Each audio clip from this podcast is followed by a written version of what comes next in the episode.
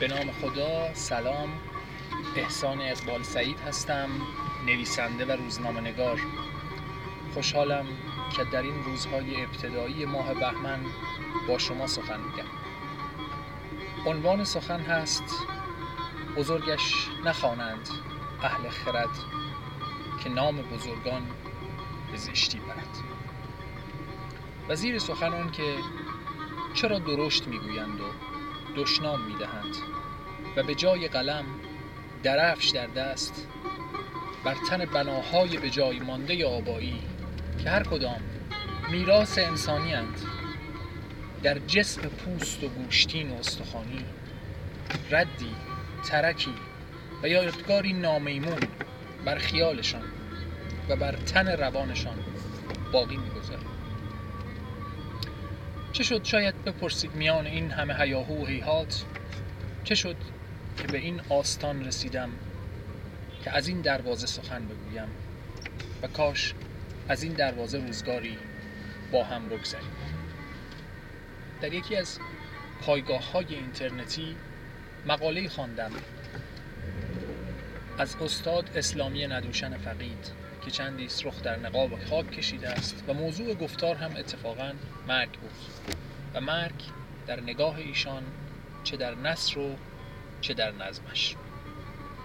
دیدم در قسمت نگاه خوانندگان کسانی با اتاب و خطاب نواخته بودند که ایشان اساسا چیزی نمی‌داند.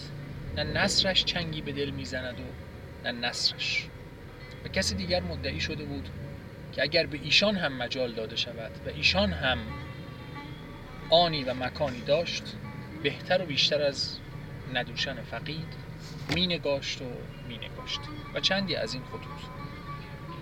به این فکر کردم که اساسا کسی مثل دکتر اسلامی نه با سیاست میانه ای داشته نه در آن دوران دی و بسر شده مصدر و منصبی بوده تا چیزی رو از چشم او ببینیم. و در روزگار پس از آن تا باز روزگاری را از دست و زبان و خامه او بدانیم و درشت یاد کنیم از او و با خطاب و اتاب و بر پیکر نحیف و بیجانش هم رحم نیاوریم و خاطرش رو هم بخواهیم با چنگ زخمی کنیم. به جای اینکه در بزرگ داشتش چنگی بنوازیم و خاطری هزین کنیم یا قطعی از خود ایشان بخوانیم. به خاطرم افتاد این گونه چنگ زدن و این گونه مواجه شدن با آدم و آدم هایی که اساسا میانه چندانی با آن چیزی که ازش نالانیم یا با ستیزی جویی ندارند برای چیست؟ و خصوصا در فضای مجازی چرا این گونه رفتارها این گونه پرخاشجویی ها و حرمت پیران میوه خیش بخشیده به روایت اخوان شاعر پاس نداشتن؟ از برای چیست؟ چه می شود چه بر روان گروهی از مردمان رفته است که چنینند؟ اول اندیشه کردم محتملا این گونه سخن کردن از بیهنری است و وقتی انسانی که طالب دیده شدن است انسانی که به روایت سعدی شیراز می‌خواهد قدری ببیند و صدری بنشیند و قدر و صدر رو به بها می‌دهند نه بهانه. باید هنر بداند. این هنر در ساحتهای گوناگون است. بنیادی برافرازد تولیدی راه بیاندازد در عرصه سخن کسی شود علم بگسترد. چکامه بسراید فیلم بسازد. اسباب اشتغال آدمیان گوناگون شود. یا در سیاست و قدرت طرحی نو درافکند معدودند از آدمهایی که می توانند به این ساحات دست پیدا کنند. و کسانی دیگری که می پویند تا بلکه بجویند و بیاموزند. اما جماعتی برکنارند و در پی هنر هم نیستند و نه آنسان بزرگوار که وجود خیش رو بپذیرند و در حد ممکنات در حد ارتقاء خودشان باشند. و بدتر از آن اینکه زندگی را به مسابقه بی رحم تفسیر و تشبیه می کنند در خیالشون و گمان می کنند که با همه آدم ها در یک کورس بی امان و بی پایانی هستند و به این سان قرار آرام نمی یابند این بی هنر مردمان و سعی در تخریب و تخفیف می کنند گمان می کنند با سنگ زدن بر قطار می‌توان نامی برای خود دست و پا کرد. شاید یک نمونه جالب تاریخی زندگی و ممات جان لنون خواننده بزرگی که در کسانی که دهه 60 و 70 رو در خاطر دارند یا تاریخ اجتماعی آن دوران رو خوانده اند می‌دانند که گروه بیتلز چه تأثیر عظیمی بر موسیقی دنیای انگلیسی زبان و همه جهان داشت و این آقای جان لنون نوازنده خونیاگر و رامشگر این گروه بود و یک ترانه بسیار معروف داره به نام ایمجین که با ترجمان تصور کن در زبان پارسی هم بازخوانی شده است و در زبانهای دیگر و شهرتش آفاق رو در نوردید روزی و گاهی در سال 1980 کسی مقابل یک هتل با اسلحه مستقیما به پیشانی جان لنون شلیک می‌کنه و جان او رو میستانه. قاتل در بازجویی ها می‌گوید که عاشق جان لنون بوده و طرفدار موسیقی او. پس چرا او رو کشته؟ انسان به تحیر میماند و دندان به خون انگشتش آغشته می کند از تحیر. که چرا؟ پاسخ. چون می‌خواستم مثل جان لنون معروف شوم و هنری نداشتم چون او دیدم اگر او رو بکشم به آنی و دقیقه ای شهرت جان لنون می‌رسم به همین سادگی. این طریقه اولای بیهنری و تمنای دیده شدن است و خط کشیدن بر صورت دیگری به این ترجمان که تو میمانی. و زه خیال باطل. به تن تخت جمشید نگاه کنید و سی و سپل یا الله وردی خان در اصفهان و یادگاری هایی که با میخ کنده شدن کسی می‌خواهد بگوید من هم هستم. نامی ندارم هنری مثل الله وردی خان مثل ملا صدرا مثل آن خونیاگر و رامشگر یا آن معمار و آن و آن و آن. و نه فروتنی دارم و نه عرفان پیشه می‌کنم و سر به جیب خیشتن. پس میخ برمیدارم شکل صفیحانه و ساده ترش می شود یادگاری نوشتن بر پیکر بناهای چند هزار ساله. شکل اولاش آنی که دیدید بر جان لنون رفت. آدم ها می خواهند بگویند ما هستیم. وجود داریم. پس سنگی بر پیشانی بزرگی می‌زنند. دهان به ناسزا می آلایند تا مگر قلب برافرازند. از معبر این که من با فلانی مشکل دارم. احتمالا دیدید بزرگی سخن می‌گوید و کسانی فریاد می‌کشند. و فقط فریاد. چون می‌دانند این فریاد ثبت خواهد شد و می‌خواهد بماند و بی‌هنریش رو گم کند و بگوید من هم هستم.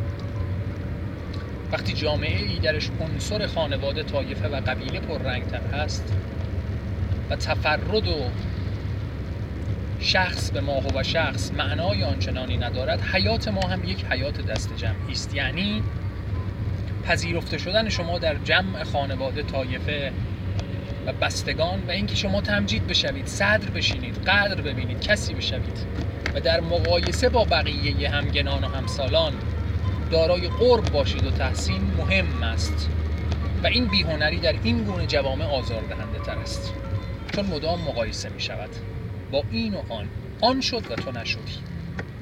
آن کرد و تو نکردی و ماندی و این رسوب تاریخی آرام آرام ذهن فرد رو به این سو می‌برد که کاری بکند. پیشتر که گستری رسانه های انسان نبود و به رسانه های مکتوب مثل روزنامه ها یا رادیو و تلویزیون محدود می‌شد البته این امکان کمتر بود. اما این روزگاران به مدد گسترش رسانه ها و پلتفرم های مجازی شخص می‌تونه اظهار نظر بکنه. می‌تونه مفتخر به این باشه که در صفحه فلان فوتبالیست هنر فلان هنر پیشه معروف اظهار نظر درشتی کرده و پاسخ مهم داده و به روایتی در نواحی ایران اسب من هم با اسب شهریاران از یک علف می جود و مشخار می‌کنه. این گونه می‌خواهد قد بیافرازد و ادعا کند کسی شده است. عنصر دومی که در این باب به ذهنم می‌رسد نوع تربیتی است که فرد رو حق به جانب بار می آورد و اینکه همه جا و در همه عرصه ها تو میدانی. و این تو هستی که معیاری و خط تمیزی. و چون تو و مبشر تو و معید تو و تأیید کننده تو درست است و صحیح و هر چیزی غیر از اون انحراف از معیار لایق سرکوب و منکوب شدن. و میپنداریم همه کس چون مادر مهربان باید به میل ما رفتار کند و سختسری کودکانه و گاه بزرگانه ما رو تحمل کند و بگوید دردانه هم چنین است و چنان. و هر چیزی غیر از آن در حکم حلاحل است. این تفکر راه به جاهای ناکجا می‌بره نوعی تمایل به مبصر بودن. نوعی تمایل به نازم بودن به وجود می آورد می‌گویند در جامعه روشنفکری دهی چل احمد شاملو شاعر چکام سرا چکام سرا و جلال آل احمد نویسنده و پژوهشگر این نقش رو داشتند و تعیین می‌کردند چه چیز شعر است و چه چیز نیست چه چیز فیلم است و چه چیز نیست.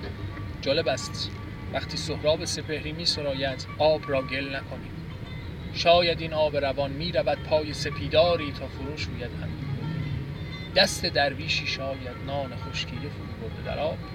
شاملو با استهزا و سخت سری و بیاعتنایی و پرخاشجویی می‌گوید جوانان را سر می‌برند. شاعر نگران گل نشدن آب است. پوسخند می‌زند. و دیگر دکتر رضای براهنی او رو بچه بودای کوچک لقب می‌دهد به استهزا. نکته تعمل برانگیز این که آن دوگان خودشون رو خط معیار می‌دونن که تعیین کنند چه چیز شعر است و شاعر چگونه و درباره چه موضوعی حتی باید خیال کند. مگر شعر با آستان خیال رابطه نداره و مگر می‌شود برای خیال آدم بخشنامه صادر کرد؟ این گونه خیال کن گونه نکن. چون منم که مسترم من معیارم من می اندیشم و به تو می‌گویم این است و آن نیست. و اگر آن بود که من می‌گویم سلعت می‌دهم تاییدت می‌کنم. آدم نیاز به تایید داره. و میزان باور هر کس به خیشتن اندک است و متفاوت است. و اگر فرد در این زمین کاستی و نقصان داشته باشد می‌گذارد و می‌رود. راه عوض می‌کند. به رونویسی از دیکته دیگران رو میآورد. اگر این گونه بود هنوز خورشید به دور زمین میچرخید. و هنوز قریش بر آین آبایی بود نه بر آین محمد امین. حکایت جسارت ها در این است و گریختن از دست مبصرها و نازمها و توان اندیشیدن. و میپنداریم هر اون کس که می نویسد باب میل من بنویسید. معید آن چیزی باشد که در مخیله من است. اگر نبود با چوب الف بر سرش میکوبم و با ترکه درخت انار در پایین نوشتارش نظر آخته می‌دهم و به صفحه شخصیش می‌روم و بر روی خصوصی ترین وجوه زندگیش عطری لبریز از نفرت میپاشانم و او میترسد. در زمیرم این رو می‌دانم. عقب نشینی می‌کند. چون صبور و طاقت سنگ نیست. و آدم اهل اندیشه از نازکی و توردی خیال به سبوی گلین میماند و آن سنگ به دستان این رو خوب می‌داند و چنین می‌کنند و کمند کسانی که تاب دارند و تحمل می‌کنند و خود رو میباورانند. نگاه کنید. اگر نیما به کسانی که برای بار اول در وادی شعر نوکبوتر خیال رو پرواز دادند مقابل استهزاها مقابل این شعر نیست ها اینها مسخره است. شعر پارسی آن است و آن است کنار می رفتند و وامی دادند. از میراث عظیم شعر پارسی پس از مشروطه امروز شاید ردی و نشانی هم بر جای نبود. و اگر تار نوازان می‌خواستند همچنان بر اتاب و خطاب این که این که می نوازی ردیف میرزا عبدالله نیست و درویش خان چنین نمی نواخت و اینها بدعت است. دل می‌دادند.